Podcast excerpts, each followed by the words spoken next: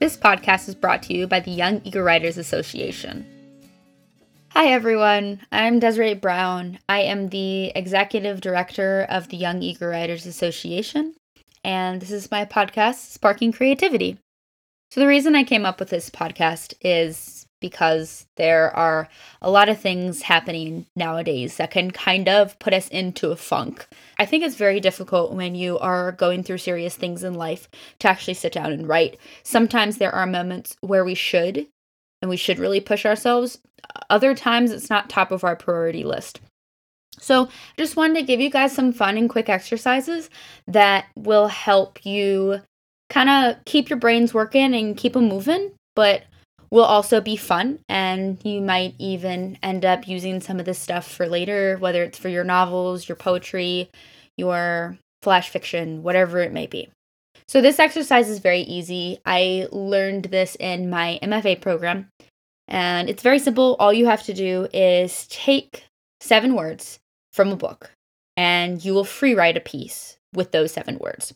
So I have used Michael Evans' novel Control Freaks and the seven words that I chose from that are hazel, emergency, brisk, radiate, alleyway, amber, and inanimate.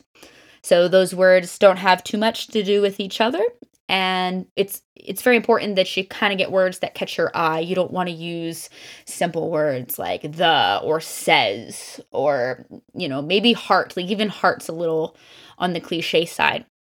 I'm trying to use words that either you wouldn't usually use or things that are kind of difficult to use together. So those are the words that I choose, and what I would do is I would free write. I would have those words kind of on a paper beside me. I'd open up my notebook. I would free write, and every once in a while I would look over and, and take one of those words. Then, after you have already used those seven words, you'll start repeating them. You'll look over, you'll pick that word to use again, and you'll see how many times you can use these words over and over. Now, I must warn you guys that not all these exercises work for everyone. If you start to sit down and do this and you give it a shot and just doesn't even help you, we tried. You can't do anything about it if it can't help you. And you can look for other episodes of mine and maybe something will spark your creativity. But I will say just give each one a shot because some of the ones you think are never going to work for you actually end up working very well. I really hoped you guys liked this episode.